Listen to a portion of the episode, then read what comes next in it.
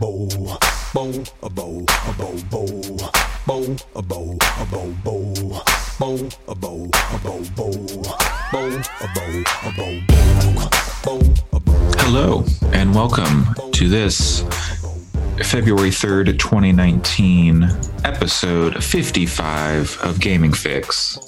Uh, we're all here on our gummy phones on this episode. Uh, I am your host, Andre Cole, on the gummy ship, traveling around this world, joined by one Alex Golinas. I'm here. Even if you pre-order me on Steam, I'm, I'm just going to be in the Epic Store. Oh, ooh, multiple platforms, fancy. Can we can we buy you on Steam after you release? I don't know. I'll have to wait and see. Oh, okay, wait and see. Ooh, I like a mystery. Uh, Allison Saigan. Hi, uh, I survived the polar vortex, and I think it's important to recognize that. And all I got was the stupid T-shirt. No, and all I got was just being bored First in my Kingdom apartment for a few days. All she got was to play Kingdom Hearts 1. Yeah, Oh. We'll get to that. we'll get to Uh, we will get to that. And uh, Pat Cotter. Uh, hello. Do you think that if gummy ships were trains, they would be better?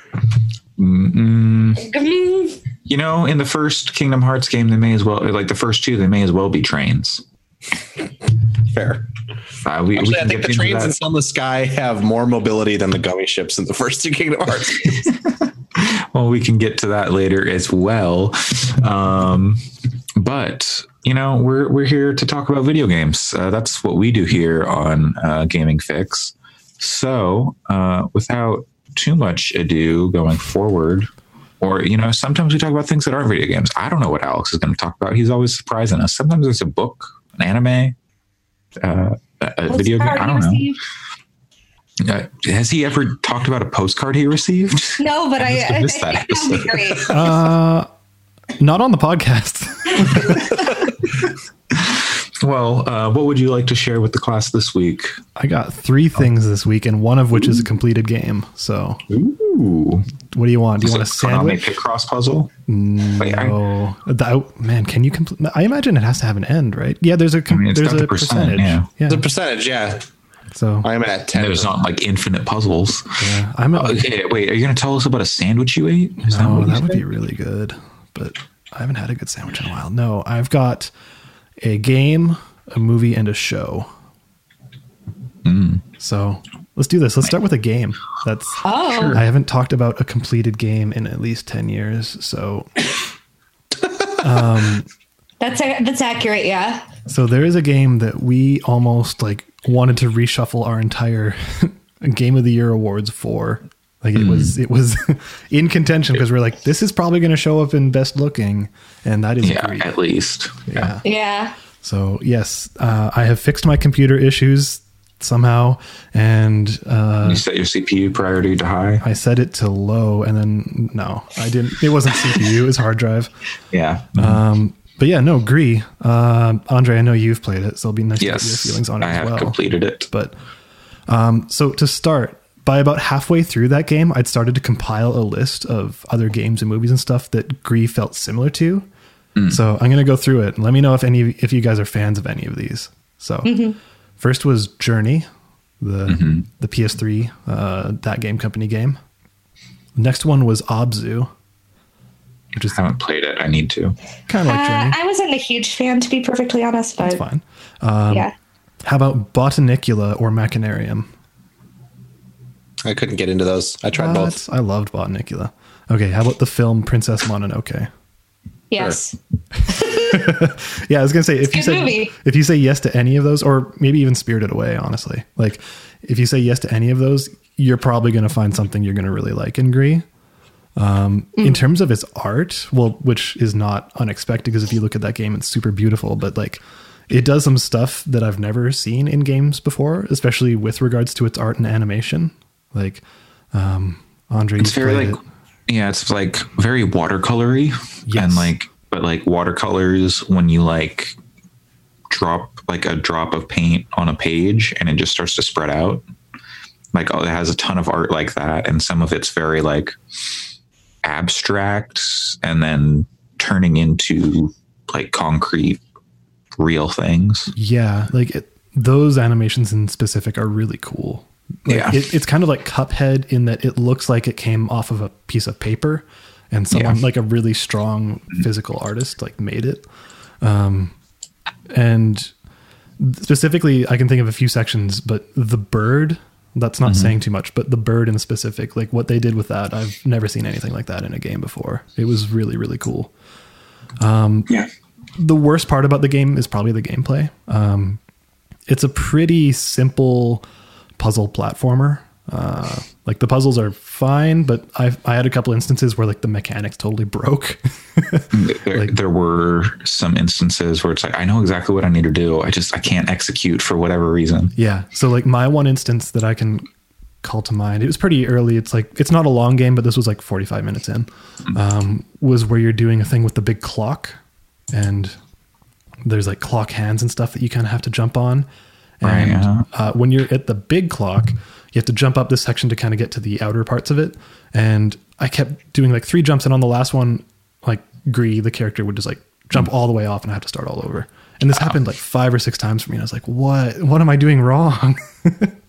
so like that kind of sucked. But um, I think as a co- cohesive whole, like taking away kind of that crappy control stuff, which seems to be a theme for games I like, is they all have terrible controls.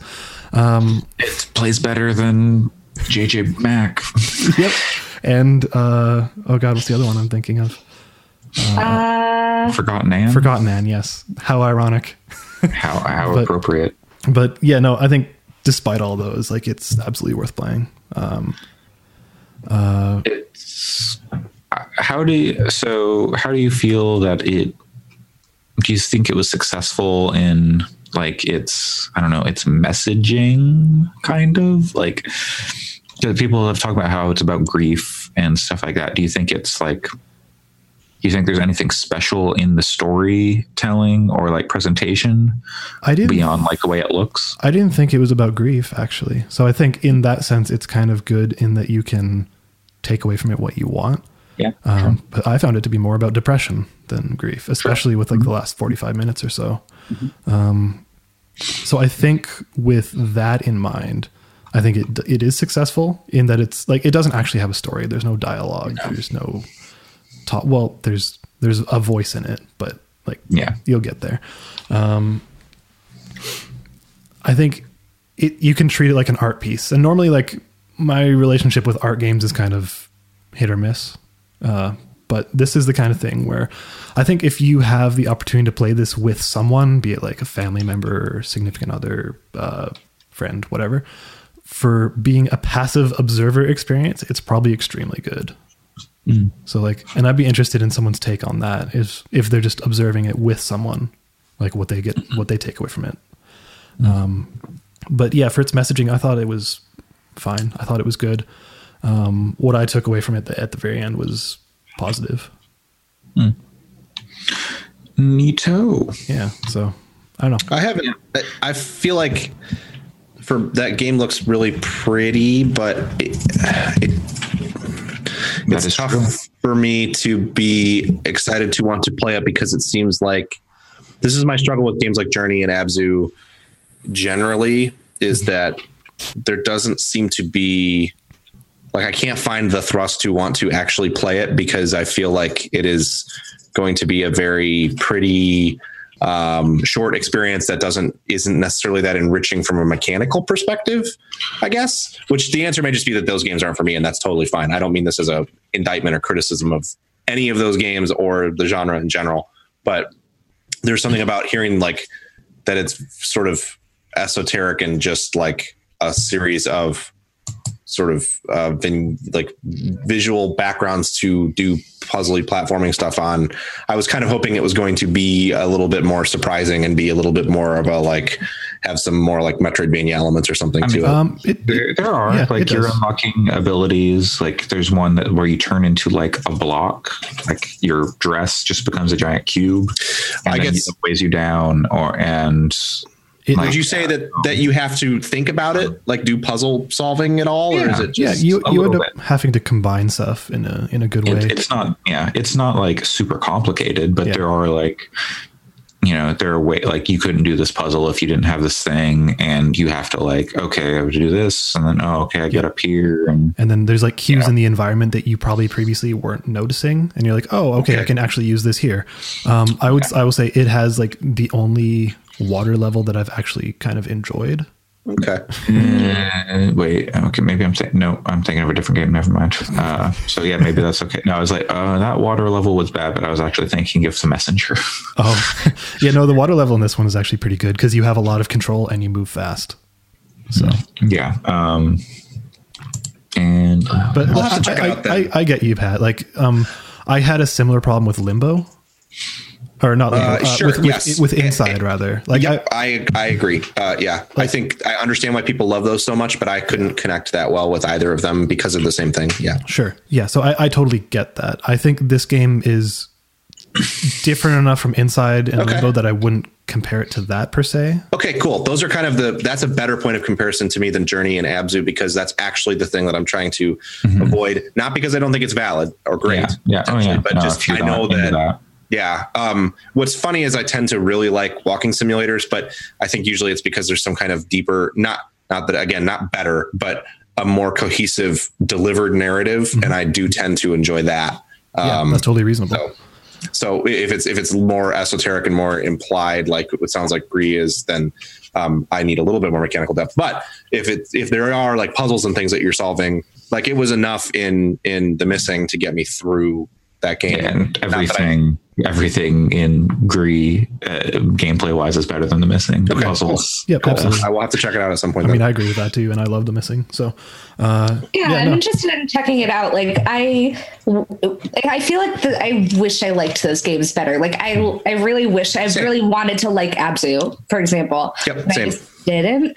So I'm, I'm actually, uh, but the art of is gorgeous enough that I think it might propel me to still play it and hopefully enjoy and it. The later game stuff is like I don't want to talk about it yet, but like Sure, some of that yeah. stuff is so crazy amazing. I loved it. there's uh, so like part of there's like in-game challenges um presumably Oh, yeah. with the Yeah, yeah, achievements on pc i That's played cool. them on switch but and like but i only lo- unlocked like a handful of them and they're all ones that you unlock throughout the course of the game like oh you completed this section and so the game starts off monochrome and you're returning color to the world as you complete each each section which like changes things about the world like oh now there's green so like you can see plants and stuff um and so like I unlocked those, but I've got like a list of like 20 things and I've got five unlocked. Yeah, I I don't know what any of them are. yeah I got like probably I probably got closer to like twelve or fifteen somewhere in there. Like I And assume it's like collecting like all the little stars and stuff in an area. no, or or you mean to trigger like what can cause you like what you're collecting are those circles, right? yeah, yeah, yeah. Like Yeah. the little star things. Yeah. Okay, if you want. Sorry, I was thinking of the stars as like the things you need to progress the actual level. But yeah, the the circle stars. Maybe, yeah. Um, they're basically like extra like if you go off of the critical path, there's like little challenge rooms or challenge areas. So uh, those were actually pretty fun. Some of those. I never, I guess I never found one. yeah, I got I got enough of them to enjoy it. But yeah, Mm-hmm. um, Pat, I think for me it was one of those kinds of games where I was like halfway through and I was like, I don't really want this to end. Okay, cool. Yeah. Yeah. I, I wished there had been more of like the mechanical stuff like in it. Sure. um Yeah. that, like that but because i enjoyed doing it um not because i felt it there was like not enough just because like oh man I, I wish there was like another thing for me to do Yeah. with this but Yeah, there's some Well, that sections. makes me actually more interested to play it than I have been. So that's good to know. there's some sections I really want to talk with or talk about later, probably in game of the year time or something, which is a year away. But um, like on, Andre, you like, know 11 months yeah, I'll, I'll I'll use these keywords and let's see if like we can just kind of lock eyes and be like, yeah. So there was the moon. If, uh, if you know what I'm talking about, maybe Mhm. Toy Story 3. and there was a bit near the end with a circle that kind of spins. All right, you're not getting it. That's I'm, also that's also I'm, the moon. I'm trying it's to been, a, be. it's a little it been a little bit since I, okay. it's, I, it's been a little bit since I've played but maybe I'll be a bit more explicit about it off air.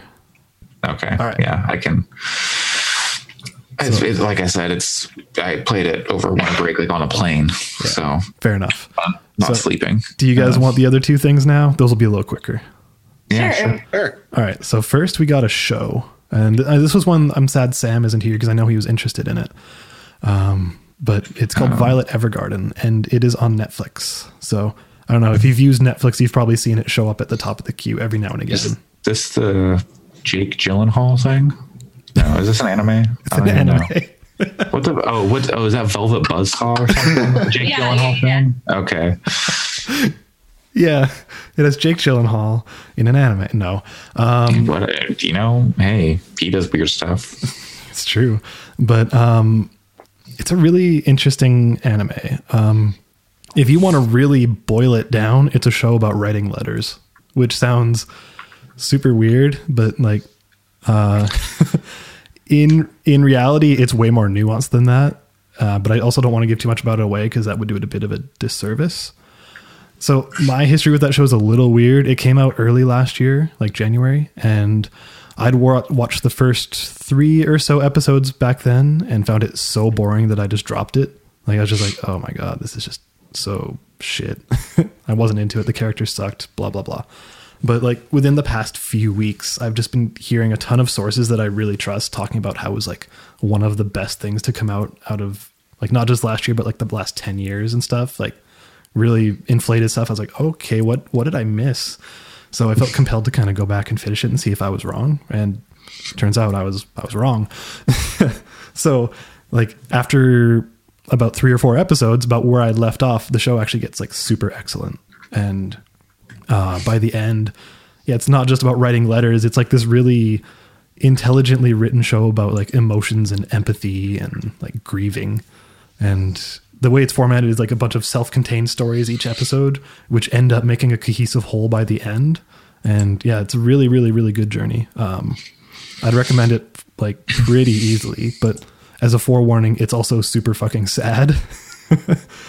like, uh, yeah, if you get past those first few episodes, it's yeah, it's the kind of thing you can watch and feel like, oh, I can actually learn something from this in real life. So, so that was a that was um, a worthwhile journey. It's 13 episodes, not too daunting. And 20 minute episodes, I assume. Yep. And like, yo, some of the greatest art I've seen in a show. Like it's movie quality. Like it's really, really, really, really gorgeous. Uh, soundtrack Nice. is also really good. But yeah, uh, really excellent show. Easily I've been wanting some good anime art in my life recently. Been thinking about uh, Your Name and just like, man, that movie looks good. Yeah, this looks comparably good to your name. but ironically, well, not ironically, coincidentally, I guess, um, the last thing I had to talk about was an anime movie that I just watched uh, last Does it year. have Jake Gyllenhaal in it? I wish. Does it have Broly in it? No, Oh man, I, I haven't watched enough Dragon Ball Super to to watch that movie. But well, let me tell you. So the name of this movie is "I Want to Eat Your Pancreas." Oh, Okay. It's popular with my students. Is it actually?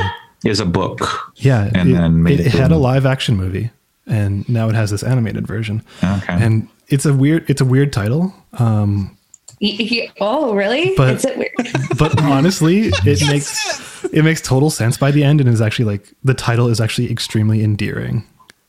So Isn't it about like pancreatic cancer? yes, so yeah, uh. if you look at it as a synopsis, like it's about it's set during high school, as a lot of anime is, and it follows two characters. And the first is this girl who's like really popular and bubbly and successful in everything she does, kind of stuff. And this guy who's like completely antisocial and just like seemingly bullied all the time and just like he he just pushes everybody away, kind of thing. So yeah, it turns out the popular girl has terminal pancreatic cancer, and she's been keeping it a secret from everyone except her parents. And through story reasons, uh, the guy ends up finding out, like the bullied antisocial guy finds out, and uh, he's the only one who ends up knowing her secret. So that builds a bond between them, and the whole movie is kind of following how that relationship built. Like he's very hesitant to even talk to people, and like she's just you know dying. So it's really, really, it's good. um, the first half, I would say, is kind of heavy-handed. like almost to an annoying way. But the last half, like the last, I don't know, hour or so, it actually justifies all the heavy handedness and recontextualizes things and makes you look back on them and like, oh, that's why they were acting this way. And it was, it was actually really cool. So uh, it's similar to Violet Evergarden in that it, it's extremely sad, but in a completely different way. Uh, and surprisingly, it didn't end the way I thought it would, and which is good because you look at that and you're like, oh, that has a very predictable uh, flow to He- it. He's going to eat the pancreas, right? Yeah, he Yeah, cuts her up obviously. and eats her pancreas. But no, I thought the ending was actually the best part of that whole movie, like how it wraps everything up. So D- is there? So okay, it's a book, then it's a live action movie. Now it's an anime movie. Do you feel like there's anything added by it being an anime movie? Do they do anything like? Do they do like weird like sequences they couldn't do in like a live action film Yes. that like actually add to it? I mean, you could do that. You could do Real-time shots of the pancreas?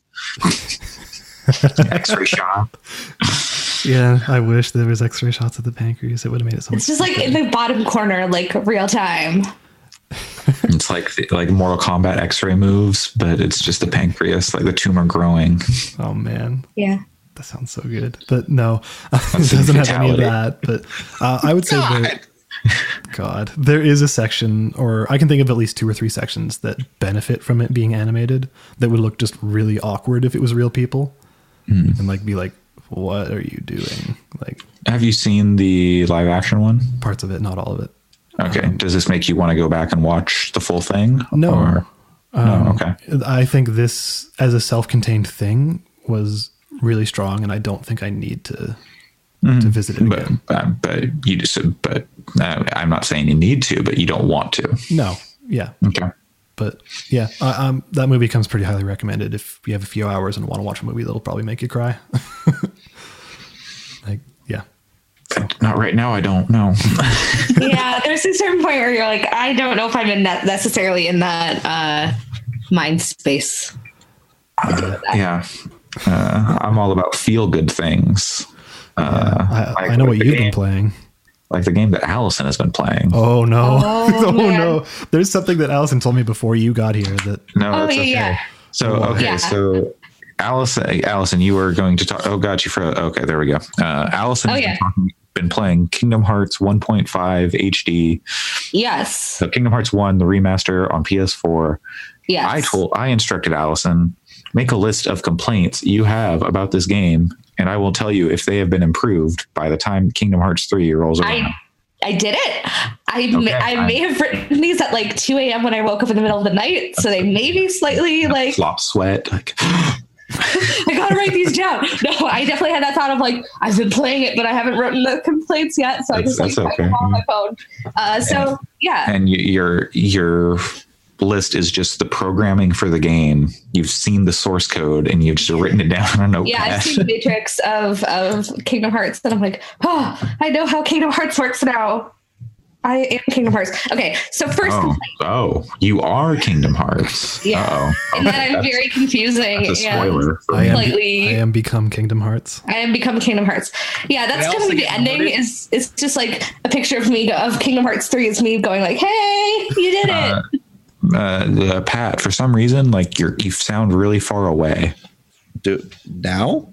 That's a, a little, little better, a little quiet. It might have switched mics. Weird. Like it's still like the quality is still good, but you just I don't know. It's, your mic got quiet. Huh. I can turn the gain up a little bit. Yeah, maybe. But yeah, Kingdom Hearts, huh? Kingdom Yeah, Hearts. Kingdom Hearts. Okay, so here's Kingdom Hearts complaints. Okay. Number one, dear God, navigating deep jungle is real bad. Uh, that's that's fixed. okay, And you okay. never go back to deep jungle. Deep jungle is okay because navigating deep jungle was like was a trip. Uh, and, and like the and- early levels of Kingdom Hearts 1 are bad. Okay, um, yeah, they were pretty bad, but Deep Jungle has been Oh, my yeah. most favorite part so far. And then uh, it, it, it- there's some parts like there's the part where you're uh, sliding down and you're thinking you're supposed to be like, "Whoa, this is cool," but you're like really not doing anything. Phil so it's just your kind of like. No, yeah, well, there's not That none of it's playing in the movie or game, and so it's just see like you Oh, like sliding and going like, oh, I'm doing this when you're not doing anything. You have to jump uh, jump around, and it's it's real bad. So The Uh, vines. Oh my god. on the vines, and it's like it's very you have to have the very specific path on the vines. So eventually, I got that path, but it still didn't make it fun. You, you do not have to go. As far as I know, there is no return to deep jungle in the series, except maybe in Chain of Memories. But like Chain of Memories is like a whole different thing. Chain of Memories is the whole to- thing. You don't have to worry about like any of the bad. I mean, there's bad stuff in Chain of Memories, like Yeah. the whole the whole gameplay mechanics, but the levels. I actually, I actually played Chain of Memories. That was the first Kingdom Hearts game I ever played. I played it as a kid, so I'm actually kind of excited to revisit it Hmm. because I don't know if my taste as a kid was bad or not, and it, I'm assuming it was. Uh, but I liked it a lot as a kid. I think it's better on GBA than PS2. Is it really? Like okay. I- That's in my opinion. because I still have because I have the GBA cart, so I, I might I'll just play it on GBA. Yeah, maybe. Um, but you don't get the voice acting and cool don't get the voice acting, can't stream it, but you know. Okay, some of the character models are great, others are horrible. It Oh, feels it's a PS2 game. You, you can't. You can't. Huh? yeah. Oh, it's a, it's a it's a PS2 game. So Well, right, but I mean, it's like it's an HD upgrade, and some of the character models, I'm like, this is legitimately pretty good. And Mm. then you see some of them where their eyes are just completely static, and it's like, did you really put any effort into updating that specific character model? uh, Like- I've seen complaints about the first world and three, um, like not looking great. Uh, which uh, you know, kind of they're a little bit flat, but everything else after that has looked pretty good. Okay, yeah, because I think it was like, you know, I'm it's a it's an upgraded PS2 game, so I'm not expecting the world, but it felt really inconsistent. Where there's certain character models, I'm like, that's not good at all, and there are a couple where I was like, that's pretty decent, and uh, you know, How does Sephiroth look? Uh, he has a much smaller part in Kingdom Hearts One. He's just like a boss fight. I'm aware. yeah, and and, and that, that's that the boss wasn't a that, serious question. no, and I and I know what boss that is, and I am not fighting him because he's hard. Uh, and Yeah, he is. um, and I, I actually don't have this on my list of complaints, but it felt like it, I'm just starting to get to the point where I feel like I have. I'm doing anything in the combat except mashing X. Uh, Uh, mm. Because I mean, it took a very long time for me to be able to. There's like the, uh, like the dodge roll and Mhm. getting magic, and that I felt like that took forever to get any of those. Yes. And I was just Um, like, okay, please let me stop fighting these people because it's so boring. Yes. Uh, so yeah, hmm. the combat uh, it is better in Kingdom Hearts three. It starts you off real quick, and you've got Okay. a ton of abilities. You're like you can dodge right away.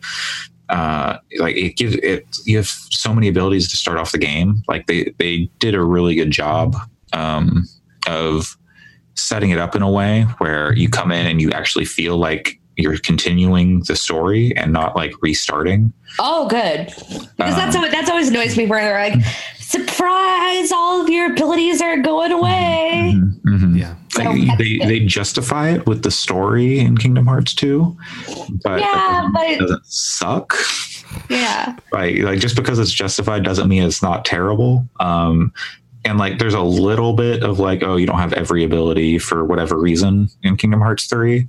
Like there there is a specific reason, but they, you still are way more powerful than you were at the start of at the end or even the start of the previous games. And also they've added in like a bunch of crazy stuff. But I want to hear more about Kingdom Hearts Yes. 1. um, Not Kingdom okay. Hearts 3. next- next, uh, No. next thing on my list. Anytime the game for tries to force me to do some platforming, I hate it. Uh, Uh, it's platforming is better in 3. okay. Cool. It, it doesn't make any sense. Like you can just run straight up walls. Uh, And like, and they like sometimes story does that in like a cutscene or like in a boss fight and like a quick time event. And this one, you're just like, oh, this wall's got like a shimmer on it. You can just run up that wall. And why? Hmm. I don't. Why? I don't know. I mean, Looks Mickey kinda has a keyblade. I don't know that why is a good question to ask at this point. He's a Keyblade master. it makes total sense within the lore. I'm just Yeah. saying, there's probably lore in like recoded or something that explains how Sora can run up Uh, walls. it, it's not. It's not that he can run up walls. It's. It looks really funny.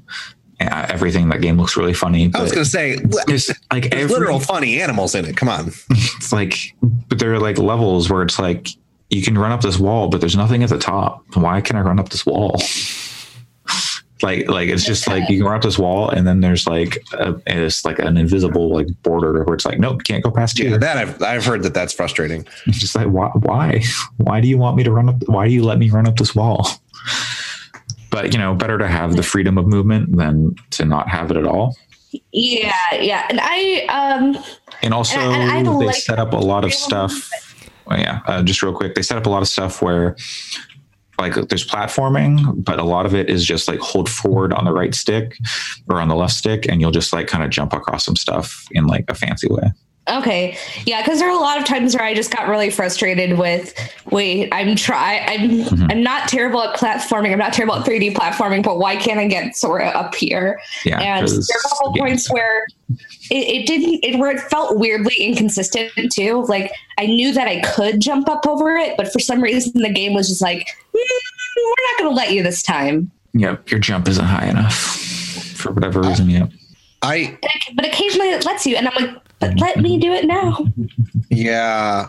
Did, I've always gotten as far as the the Alice in Wonderland level in the first game, which I'm aware is like the first world you go to. Yep. It's a weird world too. I walk around it for like 20 minutes and I go, I fucking hate this. And then I stop playing Kingdom Hearts. I probably started that game 10 times in my life, gotten about halfway through that area. And then I have to do the platforming in the room with the different mushrooms and stuff. Mm-hmm, and I'm mm-hmm. like, I fucking hate this. And then I stop. Uh, yeah, it's still a little like the jumping is still a little stiff, but like you have an air dash right away, so that kind of helps things a little bit. And because you can run up walls and like mantle things a lot easier, um, they've alleviated some of the platforming pains. Yeah, because some jumping up some of those mushrooms, I'm like, just let me jump this accurately. It was very annoying. Okay, next one. Donald and Goofy need to pull their weight. Um, uh, Donald is better. Uh, Goofy, He has a Goofy's gun. All right. Uh, no, that's that's in you know Cooney. Um, uh, G- Goofy is better. They're both, they're both better. Um, part of the combat thing is you have like finishing moves that you get a lot more often, um, just by like by comboing, and you'll eventually get a finishing move. And a lot of them, most of the finishing moves I get are with Donald. We'll do like a flare move, and we'll like spin around in a circle together and light a bunch of fireworks, and they'll hit enemies or stuff. Um, and but I mean, Donald still needs to heal me more often. Yeah, there have been times where I'm like, Donald, Donald, Donald. And I'm, in Kingdom Hearts One, Donald is notoriously bad for not healing. yeah. Well, he was like, like there was one point in Deep Jungle where I needed to get to a boss fight. And I lost it a couple of times. And I'm like, okay, I'm going to just try to run through these enemies because I need you to just be more to hmm. like you just save your magic so you can heal me. And I'm like down to like two like health. And I'm like, Donald, you've got two magic. You can heal me. Can't you? I, I, Yeah, I, I, I've, a way to set like the frequency or like when he I've started to try to do that better, and it does help. Like Yeah. I basically made it like I there's like various presets, and I set it to like to mo- like Donald to more conservatively use his magic, which has helped, but he still doesn't heal me, and I'm Yeah. like I might need to like in, increase heal like test increase healing healing magic above all else and. I wish there was a way to be like, Donald, heal me. I do the damage in this party. I am the, I am the, Should have picked the wand and not the sword. uh, I've, I've, I picked, uh, I'm I'm just being an asshole. I'm, I'm sorry. I'm I sorry. didn't pick the sword though. Um, What What else you got? all right. It's kind of a cliche complaint, but the gummy ship segments are bad. Oh boy, Mm. it's worse. Oh God, it gets Oh, worse. no. It got worse. It got worse. How? Why? That's okay, Allison. Every time I play a gummy ship section, I go, "How is this so bad? Why would they do this? Why would they make it this way?" Well, it, the thing. So you know how you know how now you know go back to the earlier conversation about like trains and the gummy train Yeah. or whatever. Someone in Kingdom Hearts one and two, they're ba- like Kingdom Hearts two. You get to like there's like a, a, a map and you get to fly around the map, but it's basically nothing. You just go to the world you want, and then you do like the shooter section where it's, you're going through like a, just a corridor basically. like an on rail shooter. Now it's a fucking open world map with like in like 3D space, and you're in, but you can't. At no point can you go straight up or straight down. You can at most you can turn it like a 45 degree angle. and uh and there's no enemies just out in the world. Like there'll be like a floating like thing. And then if you get near it then you get into like a combat encounter that's timed. It's not like oh beat all the enemies and you're out. It's go for like a minute and 20 seconds and just kill shit. But like it's it's just so boring. And because all you do is hold like the r2 button and go yep okay i'm gonna move around. Oh my weapon charge. Okay push triangle. Now i have more things shooting. Uh, how, Well, for me, the thing that is always was kind of is every every single time I get into one of those segments, the thing that always astounds me is that it feels like it lasts an eternity, Yep. and it feels like you there's like a specific point where you see nothing, so you assume I am about over. Mm-hmm. and it, is starts no- again and then it starts again. And you're like, God damn it, gummy ships. uh, and I just have zero inclination to actually like get into the like upgrade Customization. or customization. I'm like, there should be segments like so much. for kingdom hearts 3 i have seen some interesting gummy ships constructed like a toilet Oh, I saw that one. Yeah. because the, the gummy ship parts in Kingdom Hearts 3 are doo doo. Uh, like before you get before you enter any of the like worlds, uh, you get into like a, bo- a boss fight in the gummy ship, and they take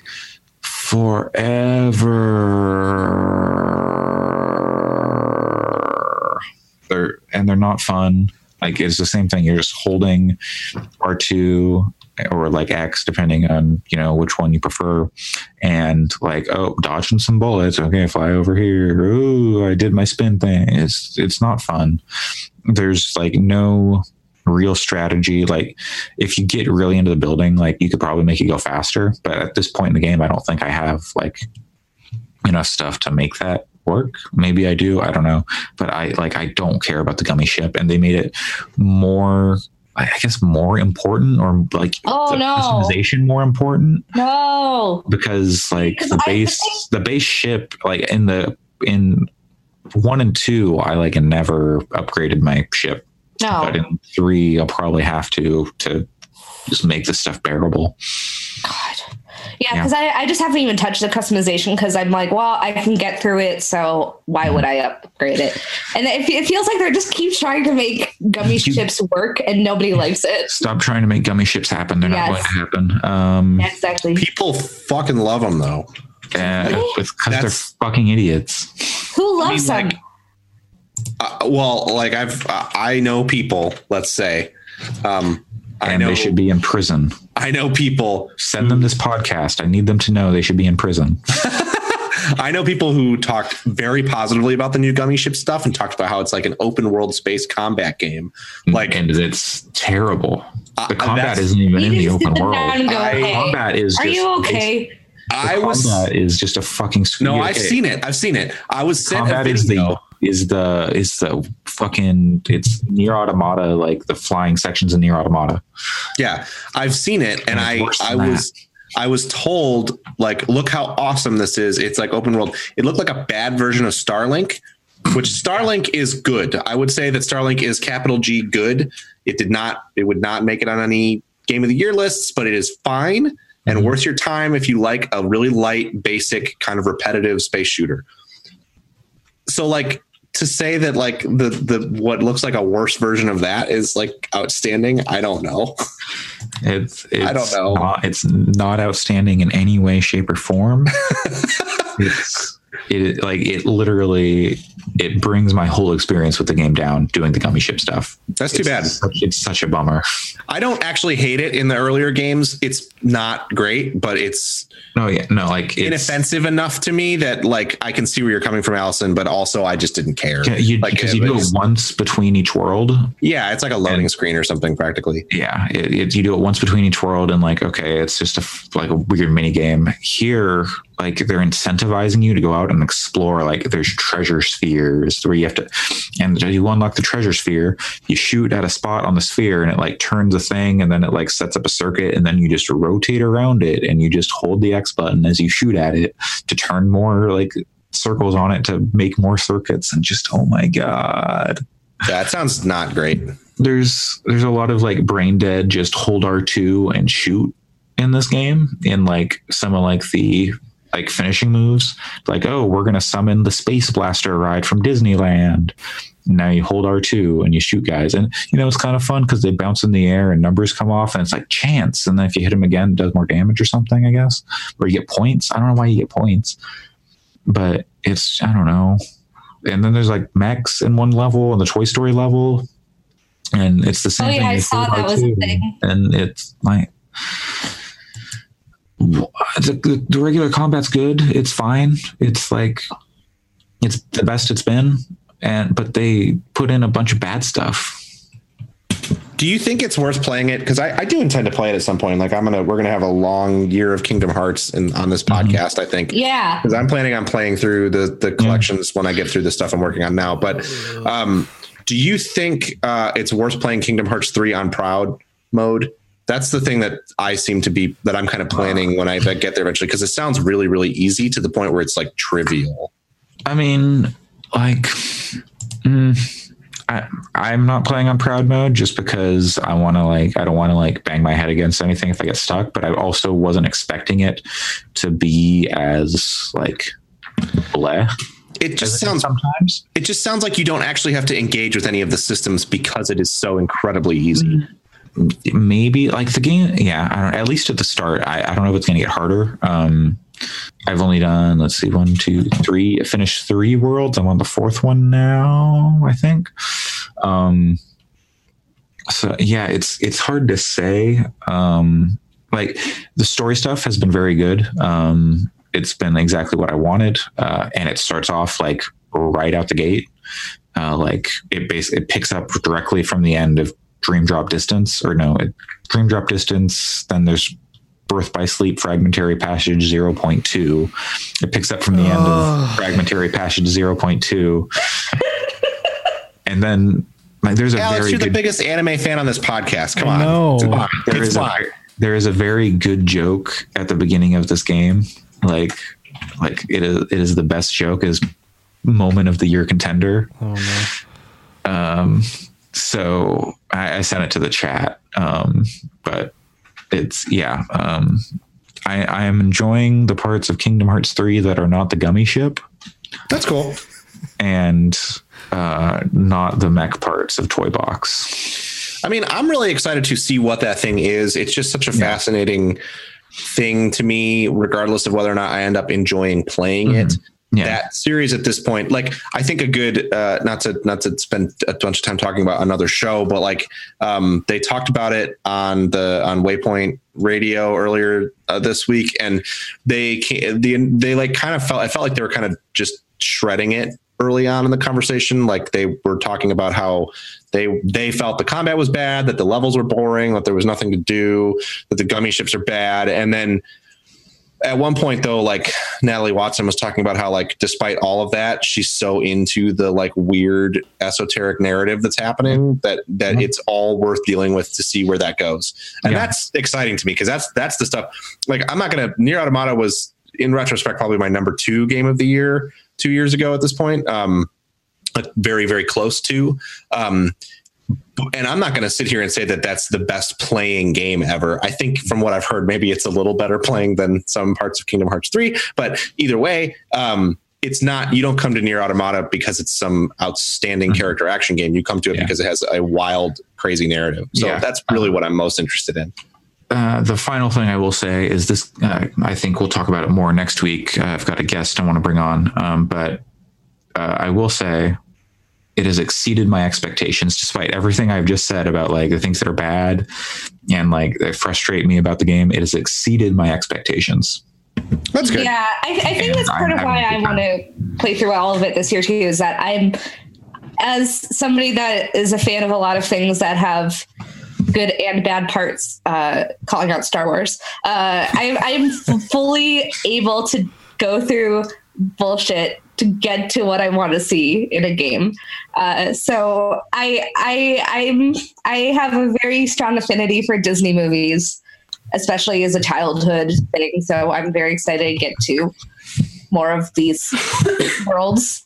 Um, and also, just my final comment on uh, my complaints is that in general, I feel like the level design could be better. Just because there's a lot of times where I'm like, where am I supposed to go? It's there's a little bit of where the fuck am I supposed to go, but it's because the levels are much bigger and more open, and there's you're not going from like discrete section to discrete section anymore. Really, Yeah. like you have a little bit of that, but it's more okay. You're in a big open area, and you're just going to run through, and it's you know it's pretty like linear, Mhm. but the but the area like there's more room to explore there like and you're not just going discrete area loading screen discrete area loading screen which is really nice and it keeps it feeling fresh but some of the combat encounters go a little while Yeah. they don't need to Yeah, and- and- Yeah, and I don't mind necessarily being like, oh, time to explore. But there are a couple of times it, even like late in the game where I'm like, what am I supposed to even do now?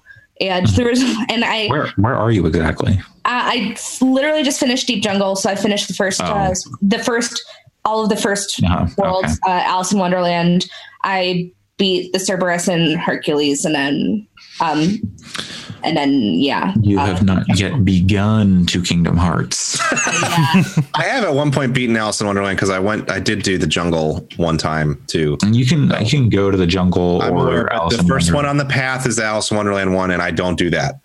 I play the one that you get to the first. The, if you give me a list of things, I'm going to do the first one in the list. I think I think Alice in Wonderland presents itself as the easier one. Yeah, Possibly. it does. Yeah, because it, it, there's like star levels, and the Alice in Wonderland is like one Mhm, jungle, or uh, actually the next one is Hercules. Maybe. It's two. Yeah, so I've gotten a little deeper in that game than I last. Yeah. said, but Yeah, I- but it's it's one of those things where there's. I, I feel like okay, I feel like a very negative put coming up with all of these uh Yeah. all these complaints, but I have gotten further in Kingdom Hearts before, and I did like it, and I like the aesthetic, and I like the weird, like ridiculous bullshit of the entire series. Like, I will, I, I, I like when I don't know where things are going, and I like when it's weird. So. I'm excited to get more into the series because I really do want to play three this year. I'm the most excited to play like Birth by Sleep and Dream Drop, Drop Distance because I've heard the stories in those games are where it goes from being like weird and convoluted to like just totally batshit. Yeah, yeah, I'm excited about that. Yeah, Yeah. it's oh man. What's the one? The one with the three protagonists. I'm excited about that one. that's that's Birth by Sleep. Yeah. And that was so that one is weird because I th- I think I talked about it on the podcast last year because I played it last year. Um, Birth by Sleep is there's three concurrent stories happening, and you play through each set of stories. Like so, you play through like one person's set of stories, and you play through the other person's set of stories, and you're like you're getting their perspective on the events.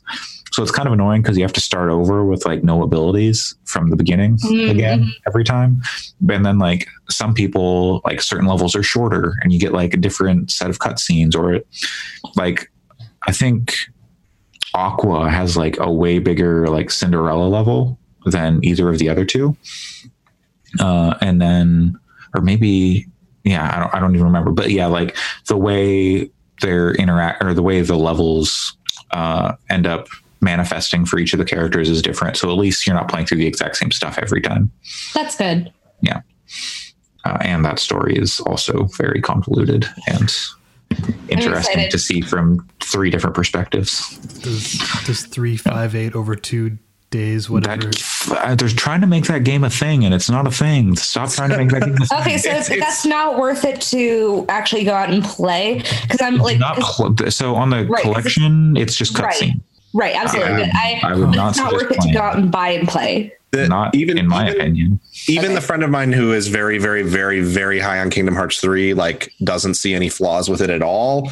Um, he was saying just play through the collections as they are presented. Don't Okay, don't worry about finding specific things to play outside of those boxes. and I'm still gonna play uh, Chain of Memories on my. Yeah, sure, sure. I mean, it's the same game. It's just different Yeah. with just voice acting and a different perspective on on PS2. So yeah. but uh, it's oh my god, uh, yeah, three fifty eight over two. They're they're trying to make it a thing in the story. I would at least read a syno- synopsis of it if you're. Well, I'm like, doing it all, could- baby. You could watch it, but uh, you don't need to. I'm doing it all. Boy, Pat, you will- asked. I'm boy, coming. Boy, Pat, will that be content on our hashtag YouTube channel? Maybe. I don't know. ah, maybe no, because I gotta play. The problem is that I have I have. It's easiest for me to record like let's play videos in the mornings Small on chunks, weekends. uh-huh. Yeah. in, in sort of smaller chunks. So I need to pick games that I that aren't massive to do that with because like Kingdom Hearts, I'm gonna want to just kind of do a horrible dark alchemy of just like strap in and finish the first one in like a week and a half, like Oh, I did God. with Yakuza Six. I I don't know how much I recommend that because I've been I've been kind of uh I've been doing like just shorter chunks every night, like an hour and a half on stream. Which watch my stream, uh, and Where can I people watch that? happy beeps here on Twitch. Yay. Um, anyways, uh, I, uh, but basically I, I- my cutoff point is when I get so frustrated with the game design that I'm just like, well, time to be done for the night. And then, and then coming back uh, fresh is very nice because gonna- like, for example, once it, I was just so frustrated with like, I don't know where to go in deep jungle. So I went and saved. And then the next, when I uh, booted up the game the next time, it like I the, the second that I left the tent, it like all is just like no, that's what you were supposed to do is just like randomly go into this tent and then leave. I just want to remind everyone that I played six God of War games in like three weeks. I don't know how you did that, Pat. It wasn't those games are like those games are like eight hours each, if that. Like for the smaller and I one, unemployed. yeah. Uh, Kingdom They're- they're Hearts much is like Yeah. at, No, no, it's no, like a no. thirty I, hour. I hear what you're saying. I'm hearing what you're each time. But it's it's sort of like a it's like a challenge to me to try to subject myself to that and like push through it. And like I mean, you can do that to yourself, Pat, but you know, I wouldn't recommend it. it's fine. It's never going to happen unless I do it that way. I will either I either need to play them and like make them my focus or I will never ever ever ever play them because with with games like that that are that daunting like I'm playing The Witcher right now, I've learned that I don't have the ability to play something um with like for like an hour or two every night and then ever expect to finish it um because after like three or four or five weeks of that one game for an hour or two a night, I go, well, now I want to play something else for an hour or Mhm. two a night. Mhm. And so I really need that sort of like, I'm not saying I'm going to like take time off to get through Kingdom Hearts 1, but I usually play have like two and a half, three hours of playtime each weeknight. I'll probably put it all into that. I, uh, Yeah. or at least most of it. Um, you, you could, I- yeah, you could like knock out a world a night at that pace. Right. Yeah. Um, I'm kind of expecting them all each to take around 40 to 50 hours. That's sort of what I've seen floating around as good numbers. I usually like to, I, so that people don't worry about me. I do usually check play times on this stuff before I decide to dedicate myself to it so that I'm not like subjecting myself to a 200 hour game and making myself go crazy. Uh, yeah. Allison, Yes. did you ever? Do you remember the furthest you've ever gotten in Kingdom Hearts? Um, I got actually pretty far um, in the first one. I got to one of the final battles with Riku, and No, yeah, and I just like oh, That's, That's like, like an hour really- like away that's from the genuinely end. Yes, it is. but I couldn't beat it, I was like, Fuck No, that this. that fight. If it's the fight I'm thinking of, it's like real tough. Is he in like the armor? Maybe I don't remember. I honestly don't remember. Is there- I just remember it was like, in a cat- yeah. It was nobody else, and Yeah, I was okay. like, Yep, "This yep, is so yep. hard. I can't do it." There- that I when I initially played the game, I got stuck there. um, it's yeah, you like that's you have to like really use the all the tools they give you, like the parry and all that stuff in Yeah. that fight. Um, yeah, it was hard. So so, yeah, that's Yeah, but I've luck. never touched two, and the only other game I've played in the series is um, I don't even know if I ever finished Chain of Memories, but I played that as a kid. uh, So two is a much better game.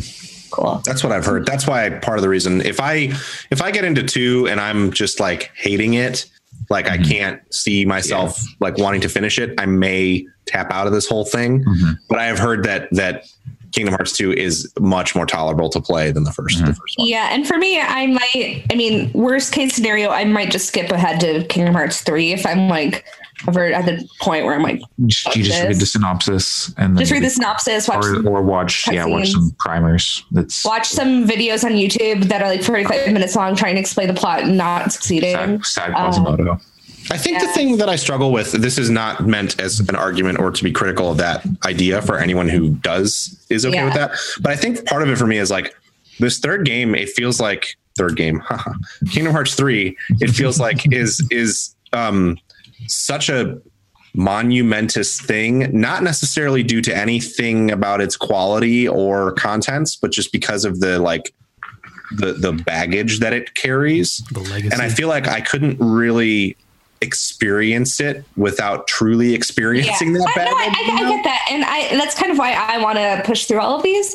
It's just that I really do want to play Kingdom Hearts three. totally, yeah. No, I get it. And a lot of people are doing that and seem to be uh, having a totally reasonable, whether they like it or not, having a not having a bad experience because they haven't played the other things and they read synopsis.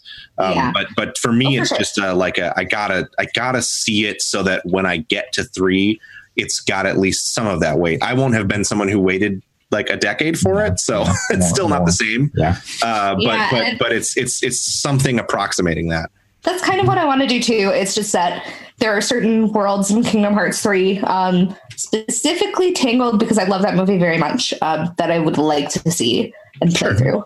So, uh, so I, Wow. I, You could go over to the Gaming Fyx YouTube channel and watch my Let's Play of Kingdom Hearts 3. I don't, I I'm don't playing through the whole game. I know, I know. I'm plugging. I'm plugging our YouTube channel. Everybody should watch that if they're. Everybody should watch that except me. Uh, no, but uh, but I'm, I'm excited to play through more of it and uh, get to some of the weird shit because I love that it's just weird shit. But then there's Donald Duck over there. Man. There's just like a lot of things where I'm like, this is. I love how ridiculous it is, and then Disney. So, So I, I've been watching the video that we have on our stream, uh, Mm-hmm. and let me describe part of it for you. I've never I've never played a Kingdom Hearts game, so that's why I've not Mm-hmm. been chiming in Okay, here. okay wait, which game is this a video of? Kingdom Hearts three, Okay. and it appears that Donald has a hat that has both a belt and two zippers on it. yes. Has has, has that always been a thing? that feels very accurate to Kingdom Hearts, actually. No, I made a couple of jokes when I was doing my uh, when I was on uh, uh, Destiny Islands, where I was like, this, "You guys are living in these like huts." But Sora has so many zippers. well, so okay, many so they don't actually live on the island. Oh, the, they, They don't. just got stranded there. They got all. No, they no, got no. sent That, that's not all. That's not They're not actually stranded there at all. well, No, they- that's they what I live- know the story. No No, spoilers. it's it's it's they literally they live. It's this is at the beginning of Kingdom Hearts. They live like off, like on like the mainland, and the, this is just an island where all the kids go to hang out and play. Wait, what? Oh yeah. So it's the kids' Yeah. table It's of like- islands. The whole story is about how they can't get back to their families at the beginning, and they Yeah, all want to yeah, like yeah. they want the boat to go see their families. no, no, they just want to go see the world. They don't want to see. The, it's not their family. Like Yeah, they just Sora wanna, like, wakes up in the middle of the night in his like family house. I feel like this reframes the Or entire. and his mom is like, They "Dinner's just, they ready, just, Sora," just- and then they just want to go on an adventure. I totally understood that as them being stuck on that island, No. and that oh. that's why they were doing the whole thing in the first place. They're- no, that that island is very important, but they're not stuck there. No, So wait a fucking minute. How come like Tidus and them are there? because they they live there. They don't. They live in Final Fantasy. I No, thought no. they all got thrown out of their Final Fantasy games and sent all over the different parts No, of the they're just different Okay. characters. Well, you see, see, it's it's the Kingdom of the Hearts is the dumbest video game series ever And made. And you're gonna play all of it. It's the hymn of the Fayth is there's the hymn of the Fayth, and that mean that made Tidus uh, exist in in Kingdom Hearts. Wait, are you telling me they explain this? No. Oh. That's in, in, have you played Final Fantasy X? Yes, unfortunately, I have. The hymn of the Fayth, and that's that's why Tidus exists because Yeah, I get it. I get Dreaming it. I get what you're trying to say. Also, spoilers. Oh, for I'm Final sorry. Fantasy X.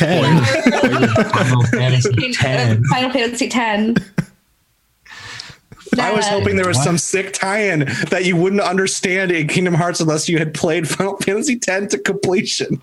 No, you need, but there, there isn't, but there is one if you pa- need you need to play uh, Final Fantasy X too. It's fucking selfie from I have played Final Fantasy X too. Like, I like Final Fantasy X too. I actually really want to play Final Fantasy X too. It's a good game. It got a bad rap when it came out because it's not Let's- I want to play Final. Fantasy X as well.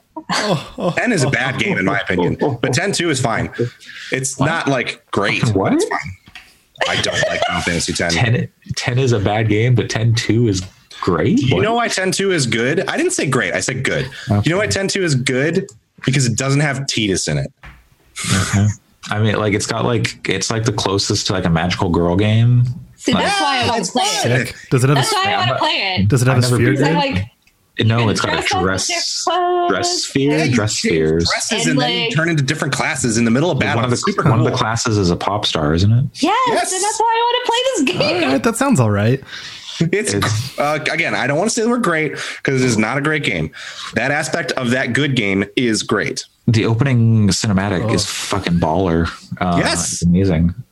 Yes. Anyway. I enjoy it. Anyway, anyway yeah, I'm y'all. excited to play for that. And just quick uh, aside of the other thing I've just started playing is I've just started playing Wargroove, which Ugh, is that looks so good. and it's Ugh. really I I I'm still just mostly in the like kind of tutorial level, so I can't really talk a lot about it um, beyond the aesthetic is really really great. It's really beautiful pixel art, um, and it is a spiritual successor to uh, Advance Wars. So if people What are what is the Advance groove part of it? Is like music based or No, not as far as I can see. It's just Advance Wars, not just like in a But- pejorative way.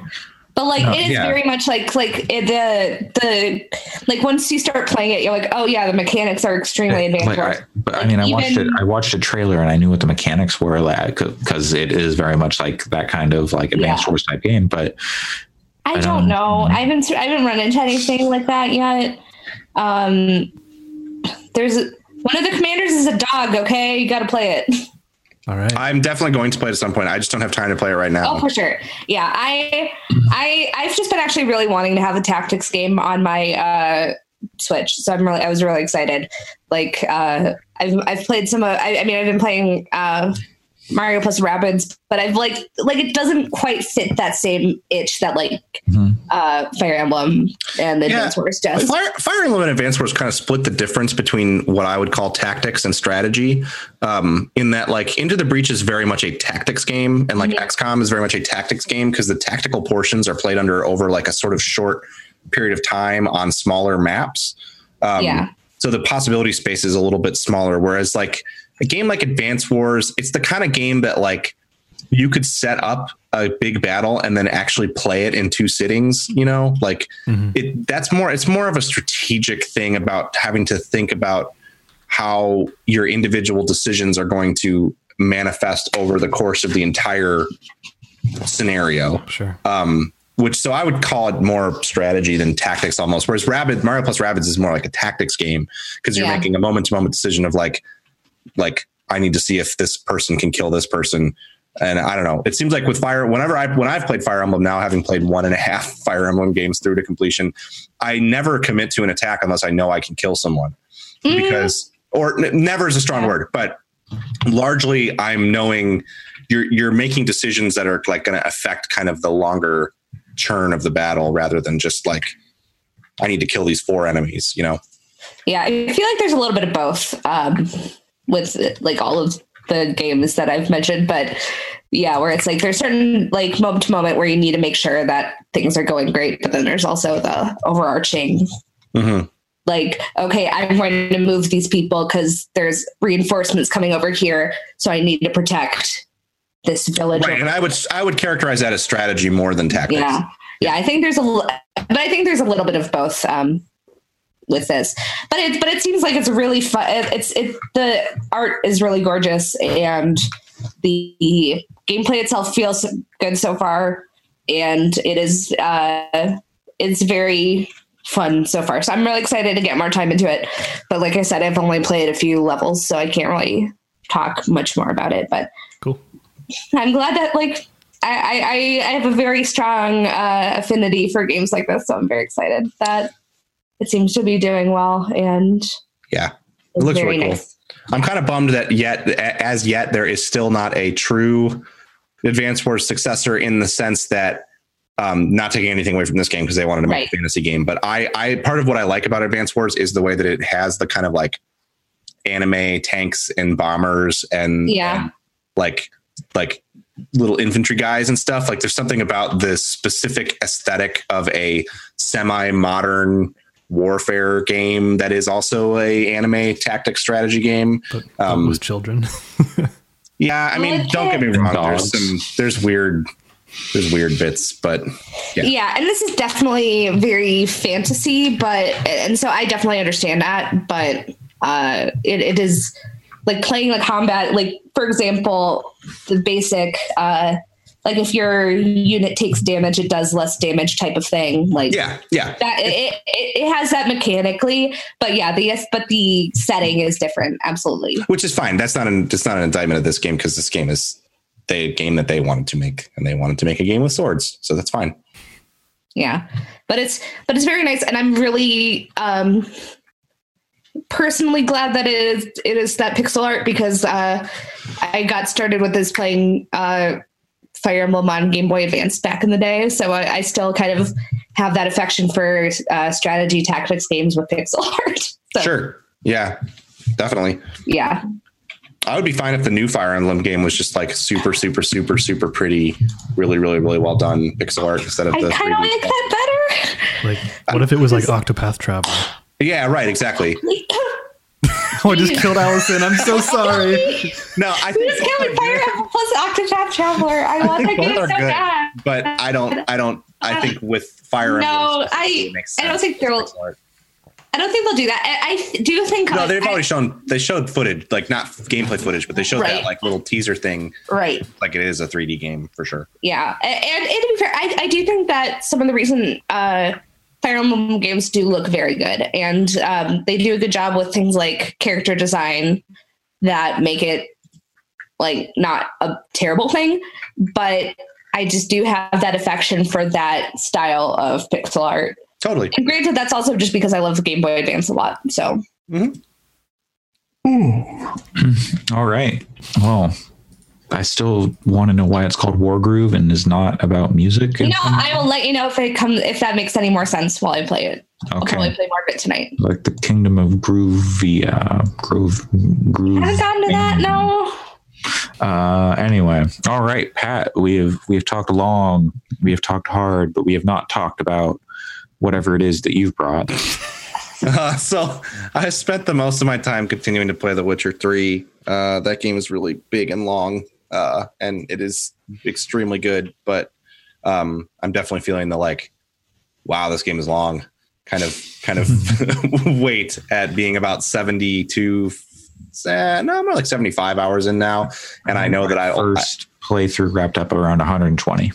yeah that's what i'm expecting so like it's definitely weighty. Um but I, it's not a criticism. It's extremely good. I'm in Skellige now and and like the change in the environment and like even things down to like the change in like the facial structure of the npcs and stuff is cool that that's so different. Their accents are totally different. Just a totally different vibe all around. And that game is so it's so cool the way it kind of jumps between each story feeling like a very distinct kind of style of storytelling, even while remaining cohesive. Like Velen is very emotionally heavy and kind of like, you know, affecting and weird and and and stuff. And then you get to Novigrad, and Novigrad's like like a like a Guy Ritchie movie or something. Like it's a bunch of like people like wanting to pull jobs on each other and and then like fascist assholes that are like murdering people and you know you kind of like you, the, the, the way that you enter in, insert yourself into that conflict is really cool.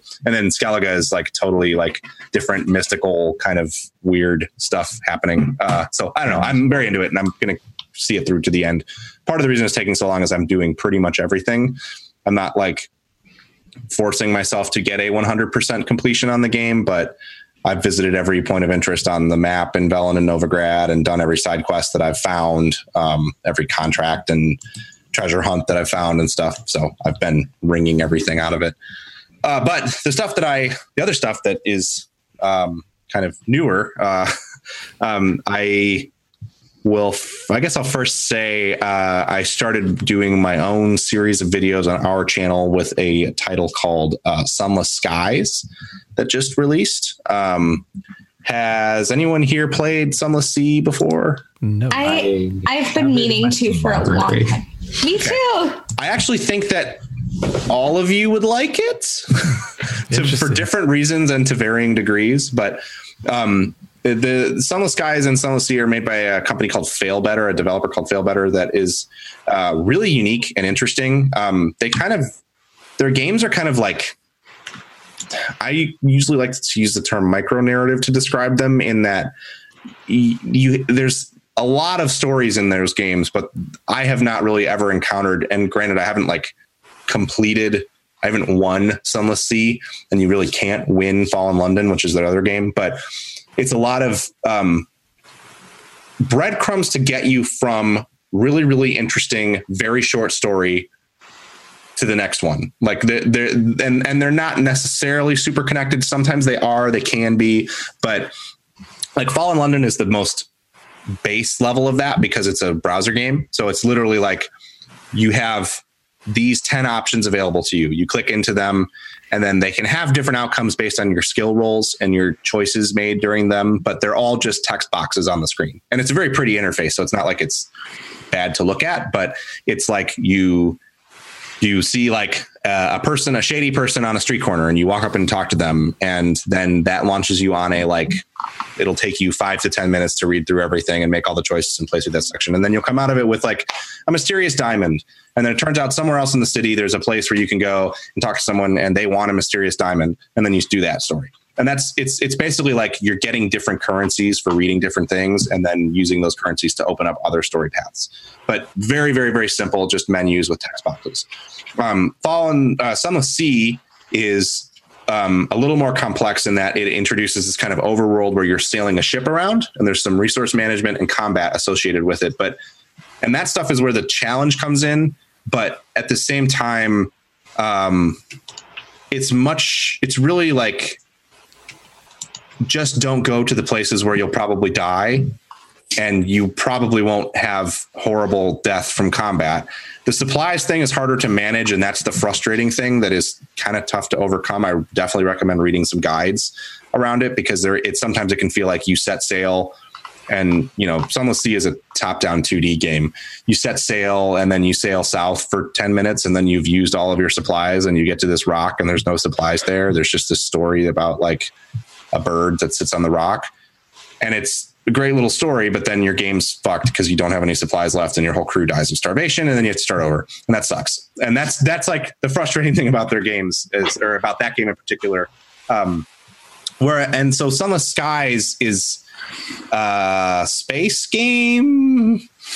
um, part of the whole thing that's weird about these games is they're obviously they all share a universe. Um, Fallen London, the concept is that the Earth is hollow and that one day London fell through the earth and into the hollow earth, and it fell into the ocean that is under the earth. That's called the Unterzee. Um, and so it's like this. The planet is like a huge cavernous hole, uh, and Not flat. no, no, it's and and then like there's like squid people and mushroom people and um and and stuff, huh? Is this the game that has like mummies and shit? Totally, yeah, yeah. There's there's like there's like tomb people, like they die and then they turn into mummies, and then you have to take them to a tomb community where all the dead people live. Right, right, right. It's it's a very weird setting that I happen to like quite a bit. Um, so Sunless Skies is is the strangest by far because it's a game about sailing a locomotive among the stars. Okay, I want to play this game. yeah, no, it's it's really cool, but it's also really weird. Like your your ship is a train engine, and the stars are not really like it ha- happens to look quite a bit like Sunless Sea. It's just that there's rather than water below you, you can like see down, kind of. And I don't one of the struggles that I have with the series that I kind of turn my brain off to when I play them because I think they're brilliant, frankly, um, overall, is I don't know if there's obviously this massive world with all this lore in it, but I don't know if the lore is actually there or if it's just that they're throwing a lot of stuff at the wall and there's no real Mm. internal logic to any of it and it's actually just this is weird. Like you'll get like i i i started playing Fallen London again kind of like uh as an aside just as something to like because you have a really nice mobile client now that runs in the browser. It's not even an app so it's very easy to play and it's energy based but in a pretty unintrusive way that where you can just sort of stop for a few hours and let your energy recharge so anyway like i'm looking now and like i have a companion in Fallen london that gives me plus three dangerous, plus eight watchful, and plus two bizarre. These are two. These are skills that you roll sometimes.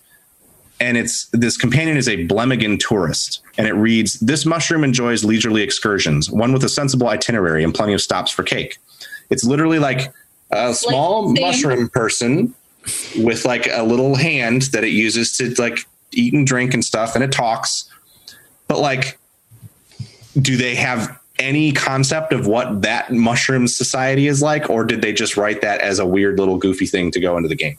That's sort of the Yeah. thing that I I have to sort of turn my mind off to because really, if there isn't some like if someone at Failbetter hasn't thought out what that community is like and what that world is like, I lose a lot of interest because there mm-hmm. needs to be that kind of depth to me and not just like because like I can say, oh, this is a, a half dog, half frog person that talks occasionally, but it only says these six words, and their whole society is based around that. Isn't that odd? And show it to you, and then quickly show you something else. I, I want to buy that stuffed animal. yeah, but if it's just stream of consciousness stuff like that, that's a little more frustrating to me. But Yeah. what they do very well with Sunless Sea and Sunless Skies is it feels like that's not the case and that there is more to it and that because you can explore this physical world and you can go to the island where the Blemigan tourists are from. And that's where it mm-hmm. kind of has a leg up on Fallen London. But it mm-hmm. still sometimes is a little bit hard to know for sure how much internal logic is there. And that's most present in Sunless Skies because I have no idea how they got to the part where they're flying train engines around in space. So like there's no there's not that connection. So I don't know. It, that part of it is not really one that bothers me, but it's something to keep in mind if it's if it's a game that sounds interesting to you is that I I don't want to sell it as like like weird mass effect or something. Like it, it's not it doesn't have that same kind of point a to point b to point c that uh that other games have. But that said it is an extraordinarily written game. I only played i've only played uh, a little bit of it um which you can check out on our youtube in the video but uh, but but the writing is the writing is really really good. Um and uh it's it seems to be their best yet in terms of writing. And then in terms of gameplay that's the other thing that this game it makes it easier to recommend. It's very fun to play in a different way than sunless sea. Sunless sea always felt to me like the the management and sailing layer was fine um, but it was really just sort of a thing that was in the way between you seeing the different stories. Um, whereas in Sunless Skies, it's a totally different control mechanism, even though it looks very similar. You're like holding down the WAS and D keys to float your ship around, and it feels more like some kind of shooter, kind of like a top-down shooter, than Sunless Sea, which felt more like a like a, a little simier, uh, if that makes any sense. Because in, in Sunless Sea, you're like setting your speed, and then like firing your cannons off each side and stuff. Whereas in in Sunless Skies, you're you're like using Q and E to dodge left and right and clicking the mouse to fire uh, cannon shots in front of you and stuff.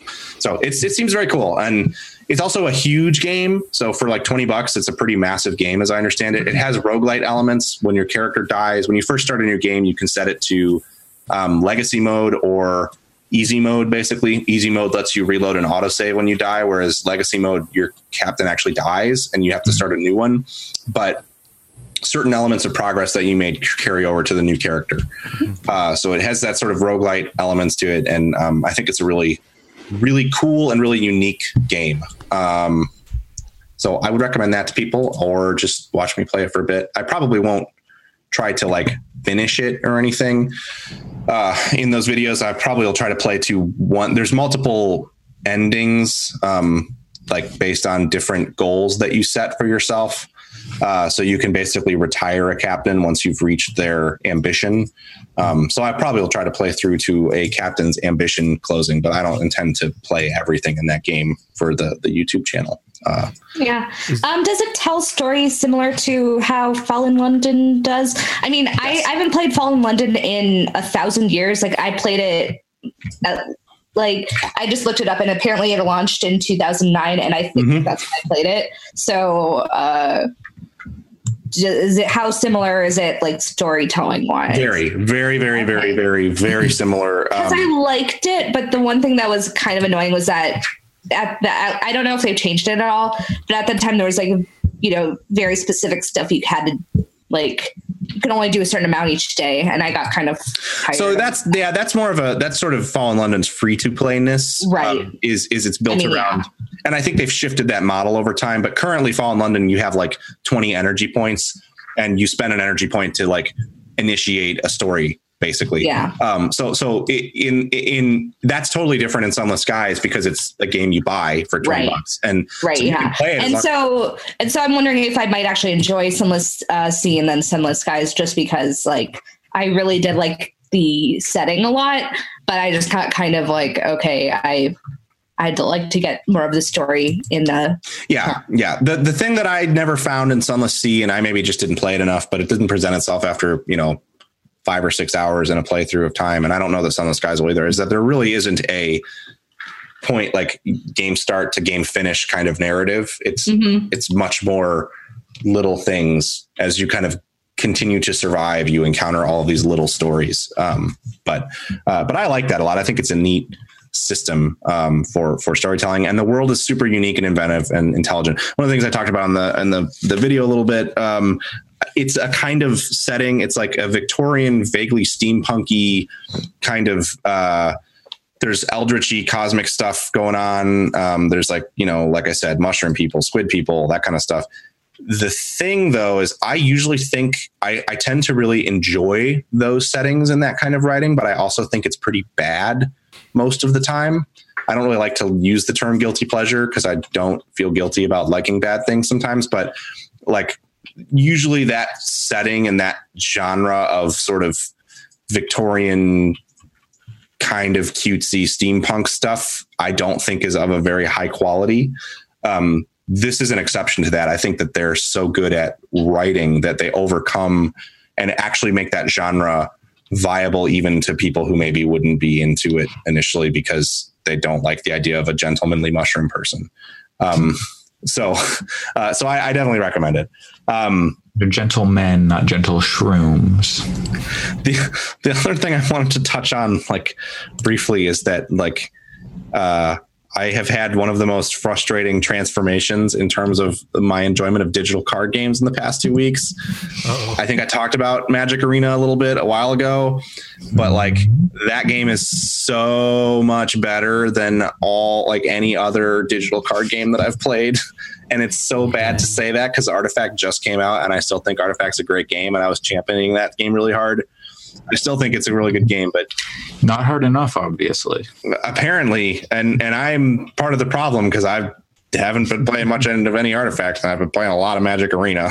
Uh, but it's a it's a really outstanding game. If anyone listening has ever considered like wanting to get into Magic, but the people at the game store have intimidated you as they often do, because a lot of people who play Magic kind of suck. Uh, definitely give Magic Arena a try. I think I, I think I've spent like a total of like $25 on it, maybe a little bit more. And I have like almost a complete set of one of the six sets in the rotation, as well as a huge chunk of cards from the other sets. It's just a, the value in it is really incredible. So much so that like I was kind of like, um, I'll play this game, but I'm definitely not going to play any physical magic. And then one of my friends was like, yeah, but we play commander sometimes. So I went out and bought a commander deck. and so now I, I, I have a commander deck to play some commander stuff. I picked up like a deck building toolkit to like have lands for in case I want to go play some sealed play at some point at a store near me.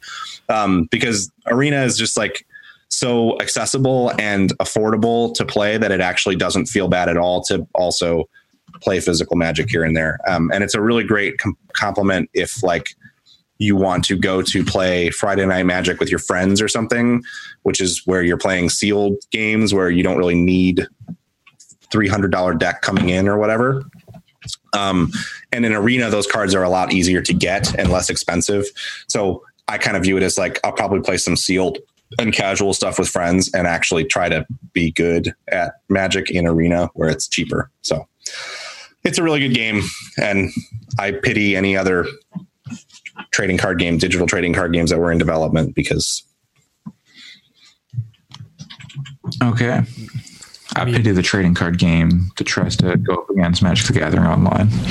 yeah, I mean, Uh, what, what is Artifact's um, player base at now? who knows? couple I don't- hundred? That's depressing. Uh, yeah, probably maybe at the rate it was going before. Yeah. Um, and then that rumor that Richard Garfield is out at Valve. Oh, that's that not a ever get- rumor. Okay, he is officially. I don't. I mean, follow up with yeah, that. that that's kind of a I mean, that was going to happen either way. Yeah, he, he was, was- probably on contract. Yeah, he was never permanent. Yeah, but you know, I wonder if they would have had him stick around had things been going different with the game, or you know, what their plan is from here. it's possible. He created Magic the Gathering, and he hasn't Yeah, worked yeah. at WotC for quite some time. Um, he's not really a guy who seems that into. He seems to like to design the mechanics of games. Yeah. He doesn't seem that into creating content for them once they're Yeah, once he's developed a rule set. Um, Yeah. Not that he hasn't gone back. He has gone back to WotC at times to put new concepts together. Um, Yeah.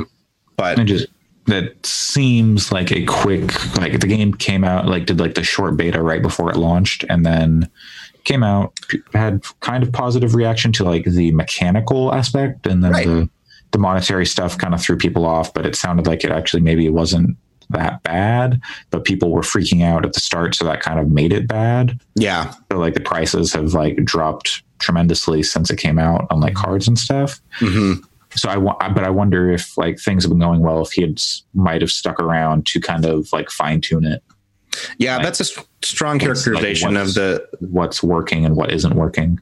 Yeah, that's a strong characterization of like the way that it went to. Like, I still think Artifact is a really, really, really, really well designed game. I think it's Yeah, quite absolutely. good. Um, it just so happens that you know all along I've said oh, it's one of the best three card games I've played alongside uh, Magic and Netrunner, and it turns out that like there is a Magic that is perfect now digitally. uh, so it's hard to argue with that. Mhm. Um, Sure. uh, I don't know what would happen if they also put out a digital version of Netrunner like in the next two weeks. I'd just be Uh, well, you're gonna have to wait for Cyberpunk 2077 to come out. no kidding. Uh, well, okay. I think we're going to wrap up in just a minute here, but I do have a quick story from NintendoLife.com that says, according to Wall Street Journal's Takashi Mochizuki, uh, who is based in Tokyo, Nintendo has at least one unannounced title for Switch planned for the next fiscal year starting in April. It's one fans would be delighted to know about. Oh yeah, I saw that. What what game do you think this is? Pikmin. Pikmin? Okay. I think it's Pikmin because there's already an Animal Crossing announced, right? Sure. Yeah. Yeah. hmm It's Pikmin. Alex. I'd have to think about it a little bit.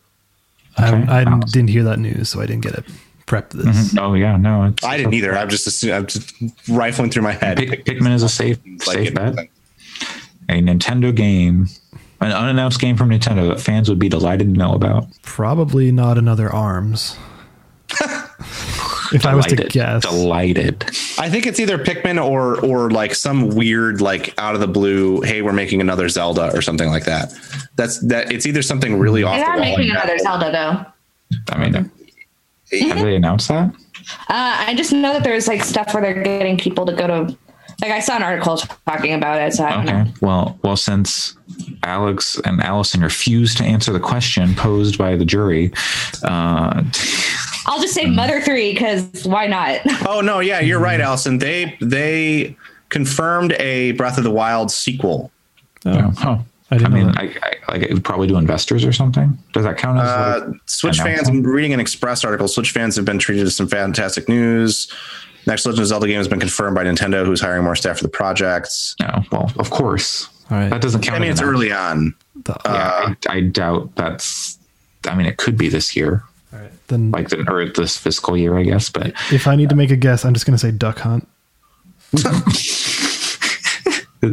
you know, it it could happen. There's that technology to make light guns work on on LCDs now. Yeah. Uh, okay, I've got two. Which one? Which one do you want first? Uh, One of them? Yeah, which one is wait, wait, hold on. I'm trying to think of how to the good uh, one? Okay, do you do you want do you want the nin- like Nintendo franchise game or the one where I think like oh they're paying for development on this Let's do the Nintendo franchise game. Steel Diver. No. That would be so make That'd be awful. somebody great, but Delighted, no. though. I don't think anyone would be delighted to That about would it. be such a Nintendo move. It would be a Nintendo move, but I feel like since there's like outside people saying fans are going to be delighted, I don't know. Uh, I think that's the way Nintendo is describing it though. Not Oh, They also I said think. people would be delighted by that Kid Icarus thing. yeah. Maybe it's a new Kid Icarus game. Maybe that's the, Oh the code. Hopefully not. Okay. Okay. Here's Ice here's, Climbers. here's my here's my like sincere hope. My Yeah. sincere hope that they they're gonna pay for this. Viewtiful Joe three. That'd be neat. Andre, please. I don't like those games. What? They've got style. They do. They do have style. Pat, do we need to like talk about this? Because that's You push a- right and then you push buttons to punch people and then you keep going. That's all, that's so many games. There's I don't like any games like that. Except for Castlevania. That's the only game like that that I like. You don't even go um, backwards in Viewtiful Joe. You just go to the right all the time.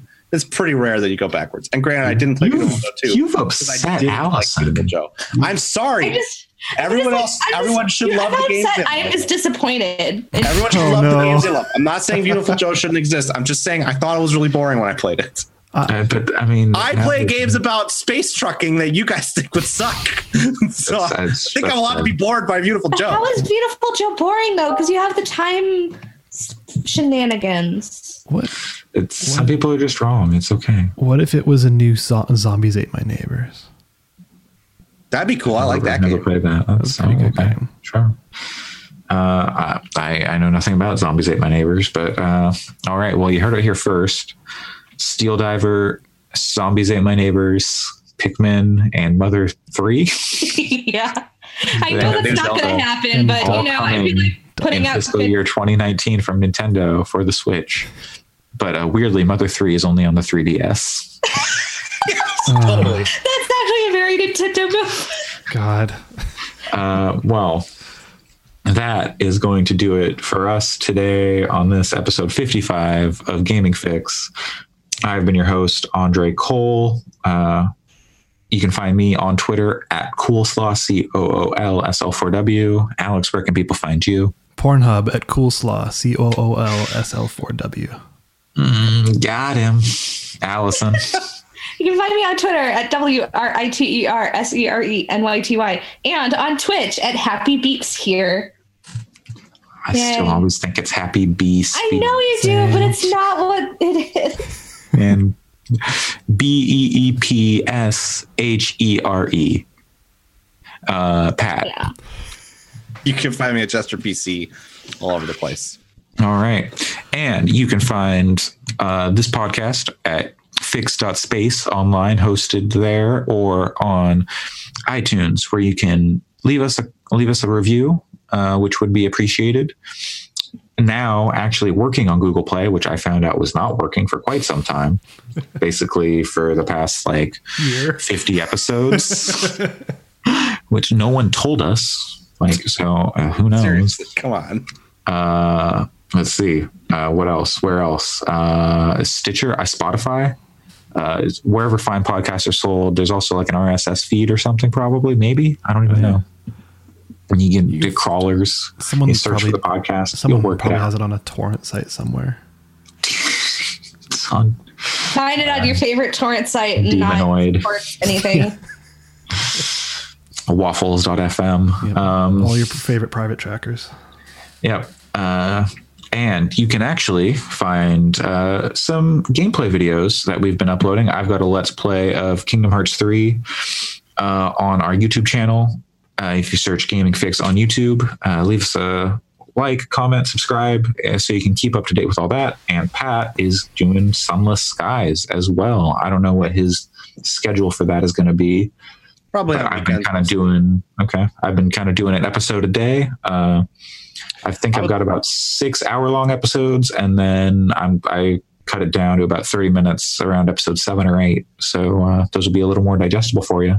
I spent a lot of time this morning getting it all hooked, like getting it all in a place where I can just hit it and go. Um, so I Mm-hmm. Exactly, hope yeah. start recording two or three episodes per weekend morning so that I can kind of put them out over the Mm-hmm. Yeah. course of the week more. All right. Well, if you head over to YouTube, you can get subscribed to that and keep up to date with uh, the games we're playing, and hopefully we'll kind of start to diversify our uh, video content in the future. We'll see. We will diversify our portfolio for you. Yes, for you, the viewer, the content consumer. Hashtag content. Uh, so thanks for joining us, and that's going to do it. See you next week or on the YouTube Or whatever. this afternoon or whenever. I don't know. Whenever you whenever you like to listen to the podcast. Head over to Facebook, Fyx Podcasts on Facebook. Oh my God. Like us there too. And. Twitter. And No, you know, oh God! hey, Hey, grow Someone your personal brand. earlier today. That was good. Uh, anyway, God, he had so many zippers on his hat. Okay, we'll talk about the zippers later. There's going to be a lot of the zipper title talk the this year. podcast, the episode is there. So many zippers on his hat. It's Yeah. going to be 2019 is the year of the zipper on Fixed Podcasts. Oh man. oh, oh, I didn't wear a zipper today. Wait, have you ever ridden on. the zipper? No, Yes. no, I will not. It's not very good. Okay. Well, on that on that enlightening note, goodbye everybody. Bye, everyone. Bye. Bye.